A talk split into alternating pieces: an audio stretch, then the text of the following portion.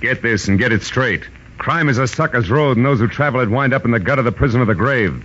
There's no other end, but they never learn. This one began as the threat of a beating that turned into murder with a brown eyed blonde, a jovial hippopotamus, and a tough ex soldier of fortune, all complicating the problem until I got next to the key man. From the pen of Raymond Chandler, outstanding author of mystery, comes his most famous character and crime's most deadly enemy, as we present The Adventures of Philip Marlowe.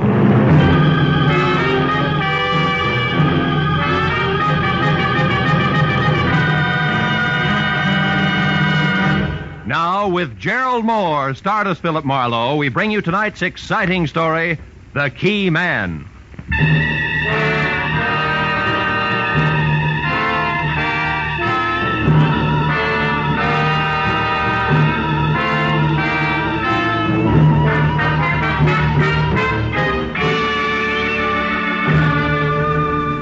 Along about dusk, Hollywood Boulevard is some desolate place between the end of work and the start of play, and about as boisterous as taps. So, except for a sallow faced masher leaning against a nearby storefront warming up his evening leer, I was alone on a lot of fancy pavement when I walked up to the box office of the Newsreel Theater near Cahuenga. Paid my 40 cents admission, tax included, and started inside, where, of all places, I was to meet my new client, one Mark Hummel. He'd called my office at 635 and in a tight voice, fringed with fear, urged me to find him in the last row, last seat, far left of the Boulevard Cinema at once, if I could use a $50 bill.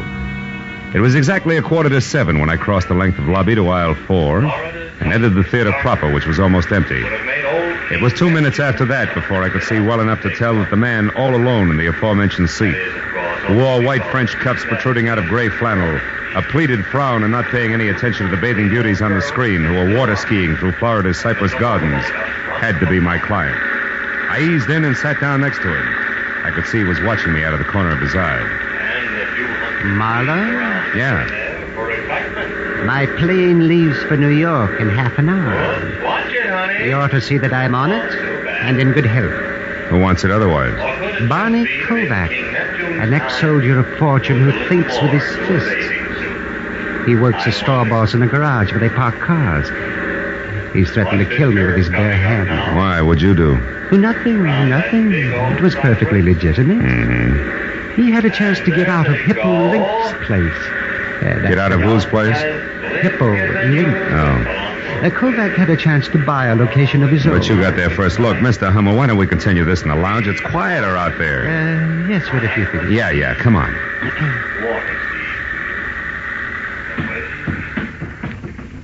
Oh, this is better. Uh, come on, we can talk over here. So, uh, you beat Kovac out of the property he wanted. Then what happened? Uh, when he found out, he went crazy. he swore I bribed the real estate broker, high pressured the owner. All that kind of wild talk, you know. Mm-hmm. Now, Marlowe, the place I bought from under him is a good investment. Oh, yes, yes. But chicken feed compared to the deal I'm going to close in New York tomorrow. If I get there. So, for 50 bucks, I'm to see that you do just that, huh? Uh, yes, but I've already uh, made your work easier. I told Hippo Link, uh, all 300 pounds of him. Oh? I told him in a loud voice this afternoon that I was going out of town by train at 7 tonight, uh, figuring, of course, that Kovac, who's nearby, but wouldn't do anything with people around, would uh, overhear me. Mm-hmm. And your connection with Hippo is what? I parked my car in his garage. Period. Anyhow, at 5.30 tonight, I drove downtown to the Union Station. I left my car in the lot there and went inside. After which you doubled back, got outside into a cab, and headed for here in a comfortable wait until plane time, which you're afraid might not fool anybody, including the tough Mr. Kovac, since you've hired me, right? Uh, yes, that's right. I never caught sight of him trailing me, Marlowe, and uh, frankly, well, I'm, I'm afraid of him. Can you understand that? Sure. Fear is always understandable.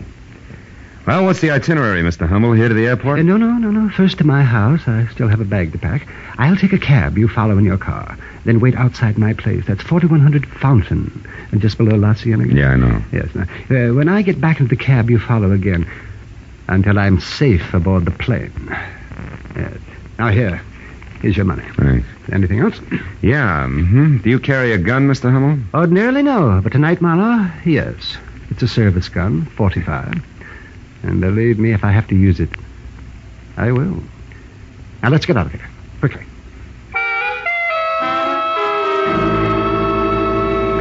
I was 20 minutes playing follow the leader up through Hollywood to Fountain Avenue as far as the neat cube of stucco that was number 4100, where I parked behind the taxi, lights out, and waited. Until I heard a frightened scream from what had to be Mark Hummel. I piled out of my car and darted past the cabbie who said he had enough trouble in his life and ran up the front steps and into the house where, in the light of a single overturned lamp in the bedroom, I found my client face down in a widening pool of his own blood. I started for the rest of the rooms, but then the sound of a motor roaring out of the alley behind the house told me I was wasting my time. When I returned to the bedroom, one glance at Hummel's still form said that the man who had been afraid for his life only 30 minutes ago was already very dead.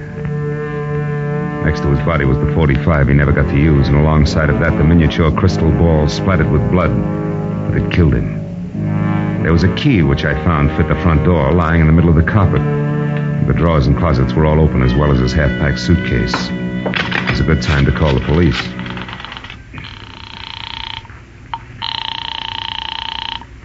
Homicide, Detective Lieutenant Matthews speaking. Marlowe, Lieutenant. I'm at 4100 Fountain and standing next to a man named Mark Hummel who used to be a client.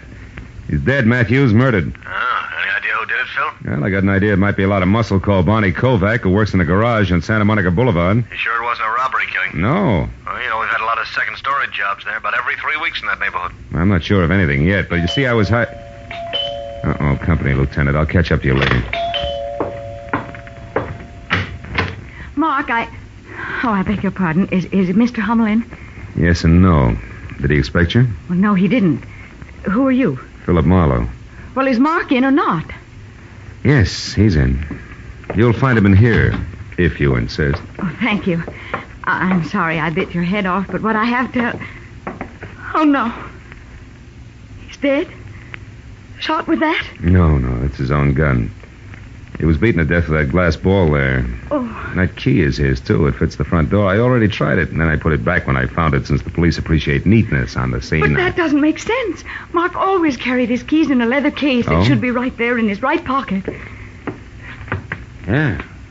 Yeah, you're right. House key with a bunch of others, and, uh. Yeah, this one matches the one on the floor. How'd you know about this? I- I'm an old friend of Mark's, Marlowe. You'd have to be. What were you in such a hurry to tell him? I, I don't remember. Maybe I can help you. Maybe it was a little message you were going to deliver from Barney Kovac. I don't know anyone by that name.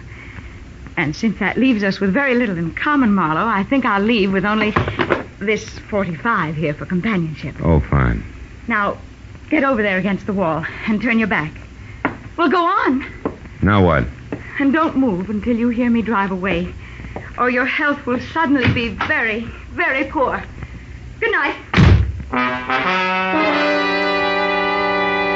When Little Red Riding Hood slammed out of the place, I knew I could either follow her or wait for Matthews to siren up to the front door and then tell all. One last look around the room, including the key in the middle of the carpet, made me change my mind again. If the key could be traced, it might be a definite link to Kovac, so I headed for Hippo Link's garage on Santa Monica Boulevard in the hope of further information about a hot tempered man who worked there. Less than five minutes later, I was walking down a cement ramp that dropped from the street level into an acre of underground parking space filled with a crowd of heavy with chromium cars that belonged to the fashionable neighborhood nearby. Hippo himself was a perspiring oval, approximately 5'8, measured in any direction, with tiny eyes, tiny nose, and a dozen chins that danced when he laughed, which seemed to be always. He was standing next to a pickup truck marked Ace Battery Shop, So talking to the driver. to get, huh? And because of that, you want more money for him, huh? that, I suppose, is easy to get. Now look, Hippo. I- Listen, Plume, I won't pay any more. My overhead's too high already. So if you can't get 'em for me at the same price, forget the whole deal. Besides, I don't like the way you do business anyhow. Meaning what, Hippo? Meaning that when I give you an order, Plume, I want it delivered to me in person, not to just any flunky that's standing around. Okay, okay. That was a slip. It won't happen again. Yeah, not twice it won't. Goodbye, Plume. I got customers. Uh, can I help you, mister? Maybe. I'm looking for Barney Kovac. Is he around? Uh, no. Why? What do you want him for? Maybe murder. What? Barney, he killed someone? Uh, wait a minute. Plume, I said goodbye. Go on, beat it. Okay, okay, Hippo. I'll see you around. Let's, let's go in the office here, mister. A little quieter. Uh, sit down. Thanks. You a cop? No, private detective. Name's Marlowe, Hippo. Marlowe, huh? Mm-hmm. Never heard of you. Yeah, but then uh, I, I never heard of a lot of people, huh? Mm, that's right, Hippo. People like, for instance, Mark Hummel. Eh, why him, Marlowe? He was the one Kovac killed. Well, well, well. What do you know? Doesn't seem to break you up. Why should it? Hummel was a louse, Marlowe. Everybody said so. Of course, I didn't know him personally, except to joke with him when he brought his car in. You know, a little laugh goes a long way with some guys. Hmm. Tell me, Hippo, did you know that Hummel was going out of town? yeah, he told me this afternoon. Should have gone yesterday, huh? Shut up. okay. Okay, so you don't like jokes. I can No. play it straight. What do you want? For an opener, this. If a tall blonde with brown eyes and a pretty face who knows how to handle a 45 as well as conversation walked in here, would you know her? Am I? Might. Could be Rhonda Beaumont, Barney's girl. She lives in a plush apartment over at 38 Sweetser Drive, just above the strip. How does she figure? Probably great in a Catalina swimsuit, but in this deal, I'm not sure. She might have put me on the right track by setting me straight about a key to Hummel's apartment that I found next to his body. Wasn't his. A key? Hmm. Yeah, the design on it near the top, the round part was like a fancy figure eight. Mean anything to you? Not being a locksmith, no. Anything else? Yeah. Where can I find Barney Kovac? How would I know? He quit at five today, just like he does every day. And I quit at nine, Marlowe, which happens to be right now. So, goodbye, mister. Just like that. Yeah, just like that. You see, if I work late, Marlowe, I gotta pay myself overtime. that hurts because I can't afford it. see what I mean, boy?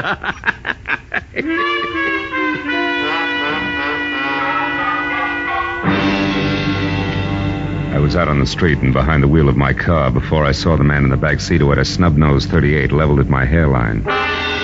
He looked rugged enough to be no one else but Barney Kovac. Drive, Marlowe. Straight to the corner of Melrose and Orange Drive. I live over a store there, and it's quiet, so we can talk without being disturbed. Come on, drive.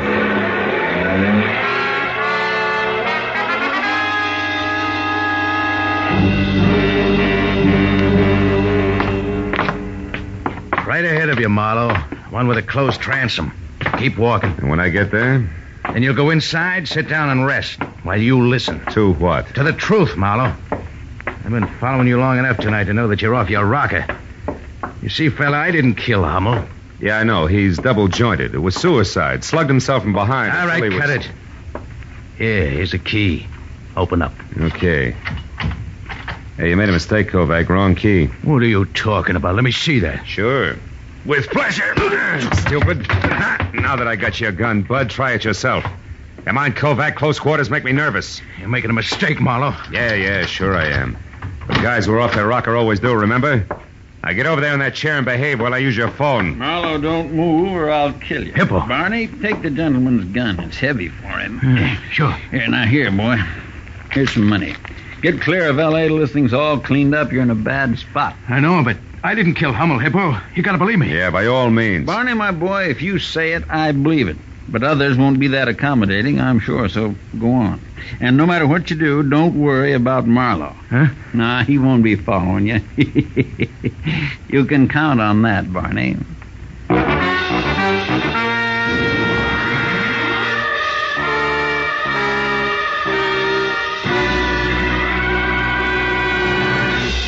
In just a moment, the second act of Philip Marlowe. But first, programs on a summer Sunday afternoon come to you at home, in your cars, on the beaches, and a 101 other places where you are at ease.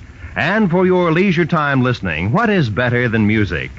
Every Sunday afternoon, CBS brings you two outstanding programs of music gems from the great composers played by the Symphonette, and the sweet, memorable songs of the outstanding modern composers and semi classicists sung by the Choraleers. Each program is designed especially for fine summer Sunday afternoon listening.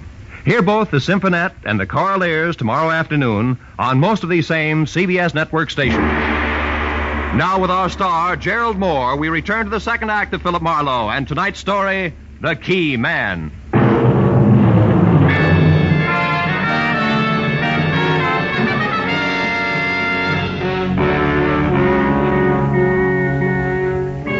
Wrapped in the thick, fat fists of Hippo looked like a toy as he leveled it at my chest while Kovac got away. And the fat boy kicked the door shut, leaned his ponderous 300 pounds against it, and smiled. The smile faded gradually and finally died, but the muzzle of the gun in his hand didn't so much as twitch until the battered alarm clock on the dresser had clanked off a monotonous 15 minutes. At that point, Hippo Link leaved his face up into another smile, waddled across the room, and laid the gun down on the table in front of me. Okay, Marlowe. You behaved yourself real nice. Barney's got all the head start he'll need, so you can leave now. You know something, Link? You're not only fat between the sleeves, you're overweight between the ears, too. Helping a suspect escape doesn't sit well at headquarters. Now, now, just a minute, boy. You're kind of jumping to conclusions, aren't you? You were putting the muscle on a friend of mine, and I helped him out. That's all that happened so far. So you look a little silly running me in on that. But if you still want to try, boy, the gun's right there on the table. Okay, Hippo, you win for now. But don't think I buy that silly one, two, three story of yours. May not be Peck's bad boy, but I don't see you as Sir Galahad either. well, how do you put the story together then? I don't know that that's any of your business, and even if I thought it were, I wouldn't tell you. But I'll let you in on this much. I don't know for sure that Kovac is guilty, but then I don't know for sure where you or Kovac's girl Rhonda Beaumont fit either. Mm, I wouldn't know. You said you knew her. So? You seem to think a good deal of that kid, Kovac. So? So couldn't it be possible she paid you to come up here and see that her boyfriend got away? like you said, Marlowe. I don't know that it's any of your business. How much cash does it take for you to stick your neck out as far as you have, huh? Or could it be you've got a thing going for Kovac's girl and will be glad to see him out of town? ah, you're kidding, Yeah? boy. Look, why don't you alone? What's it to you now? My client was knocked off right under my nose, remember? Now, you gonna let me out of solitary? sure. Pick up your pistol and run. and if you need me for any more help, why, be sure and let me know.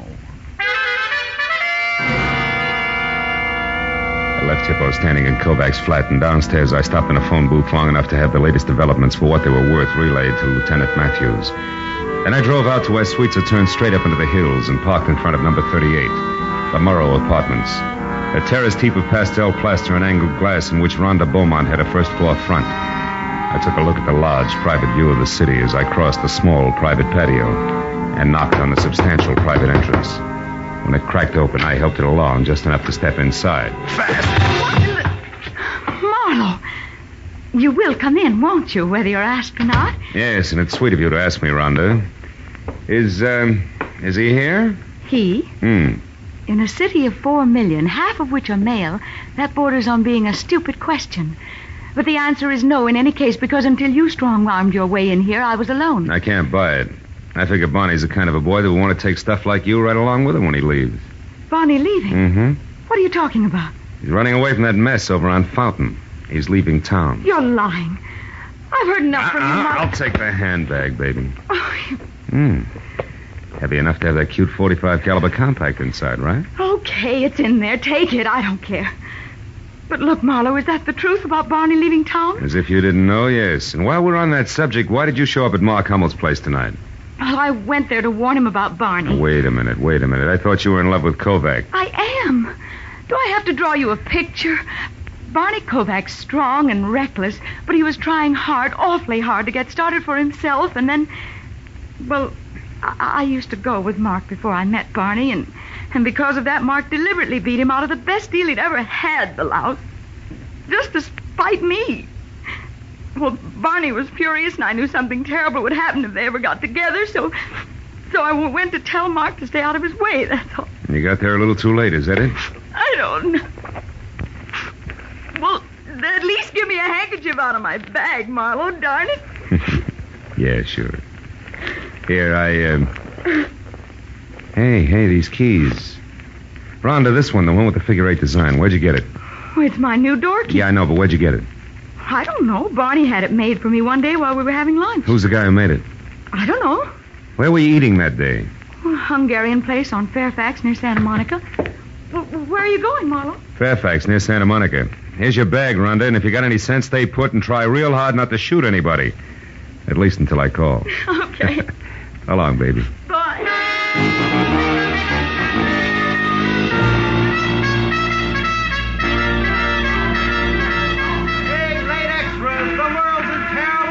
It's a mess. Read all about it. Late extra papers. It's all over now. Paper, mister? No thanks, kid. Tell me something. Where's a locksmith on this block? Locksmith? No, there ain't none. Oh, come on. Sure there is. A guy who makes keys. It's got to be. Think hard, will you? It's important. Think hard, he says. Look, mister, I know this whole neighborhood like the back of my own hand. No key maker. Uh huh. Well, how about a guy who sharpens saws, scissors, things like that? No, nothing like that. Hmm. We got uh, filling stations, bars, a delicatessen, drugstore, shoemaker, dry goods store, three restaurants. One's Hungarian, that's on Fairfax. mhm. Ace Battery Shop there across the street, a toy Shop. store on the corner, a lampshade joint. shop. Wait a minute. Hold it. Battery. Ace battery. Plume. Uh, uh, Plume. Yeah, yeah, that's it. Old man Plume owns the joint. Ah. A real sour apple, you know what I mean? Place a dump, too, but he works hard. He's probably over there right now, working in the back room. Bless you, my boy. Thanks a lot.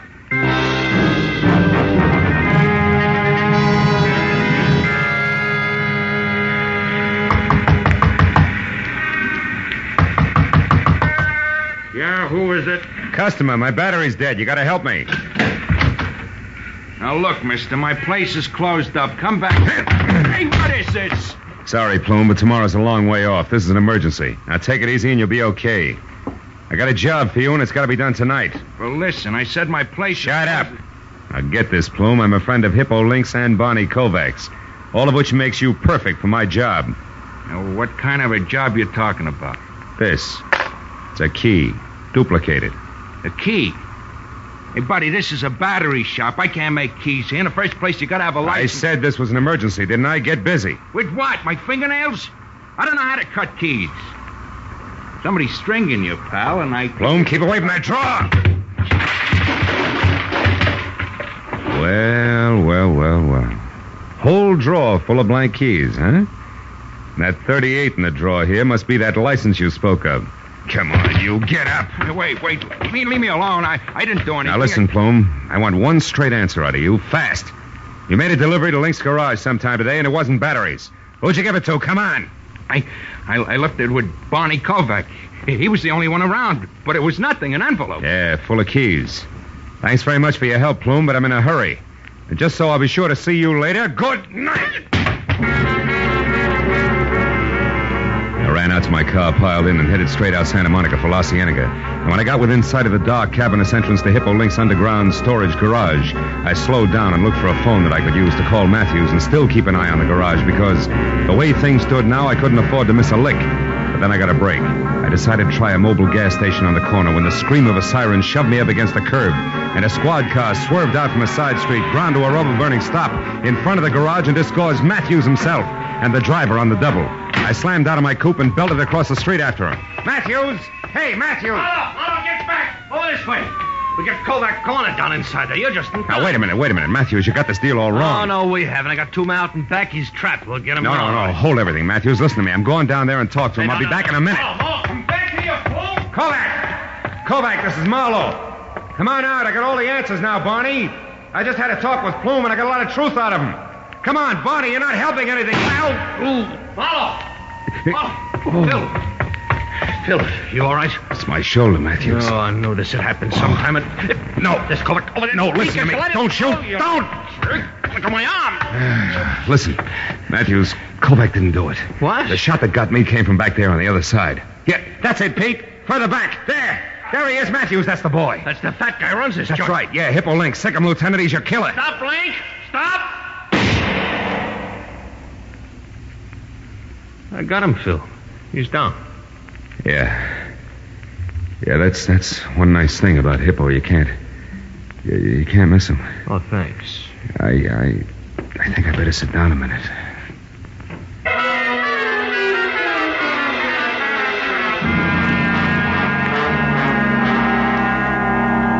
Hello, Marlowe. You feeling better now? Oh, great, great. Yeah, you can't beat these hospital beds for comfort, Lieutenant. I'm getting one for my apartment.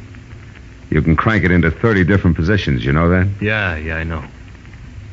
The doc says you got off with a flesh wound. Uh-huh. Yeah, you're pretty lucky, Phil. and I just stopped by to tell you they saved Hippo Link, so he'll have to be tried.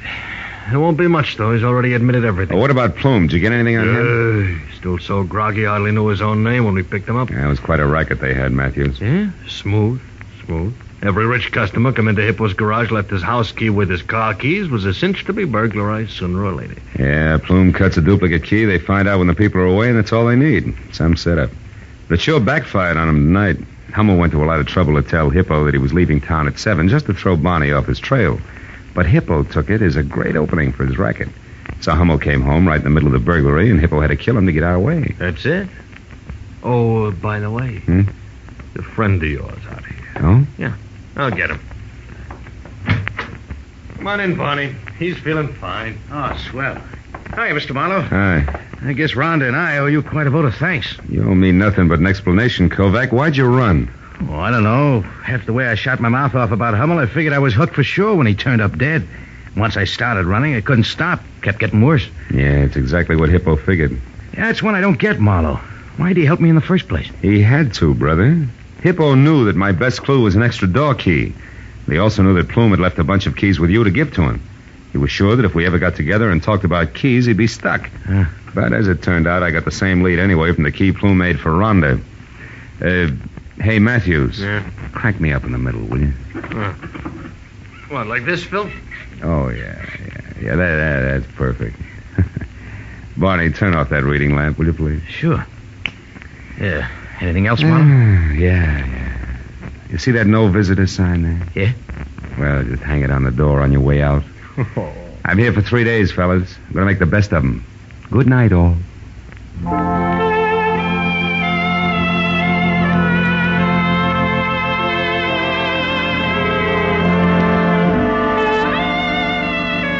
When they left, I nestled down into the solid comfort of clean sheets and quiet darkness.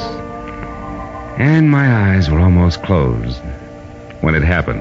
The light snapped on. A pair of efficient hands grabbed me, stabbed an inch of hypodermic needle into my right arm, jammed a cold, hard thermometer under my tongue, and splashed a half a pint of icy alcohol on my back. Oh, it was awful. But when it was over, she looked back from the door and smiled before she went out. A red-headed nurse and very pretty. Only then did I notice the set of keys she'd forgotten on my medicine table.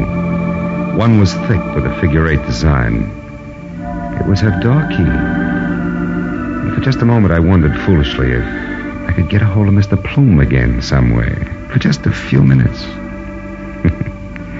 ah, cut it out, Marlowe. Go to sleep.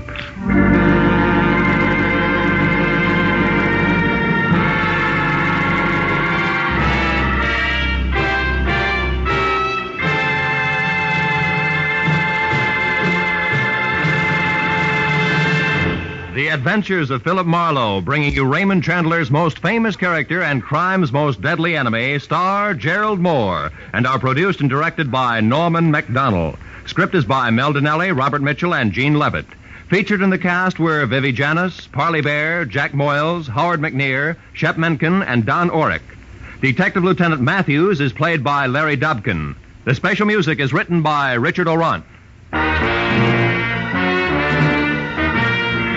Be sure and be with us again next week when Philip Marlowe says. It was going to be a vacation in the wide open spaces, but a black stallion, a tiny emerald, and a battered horseshoe meant a 24 hour delay. It could have been worse, because to the dude from Manhattan, they meant death.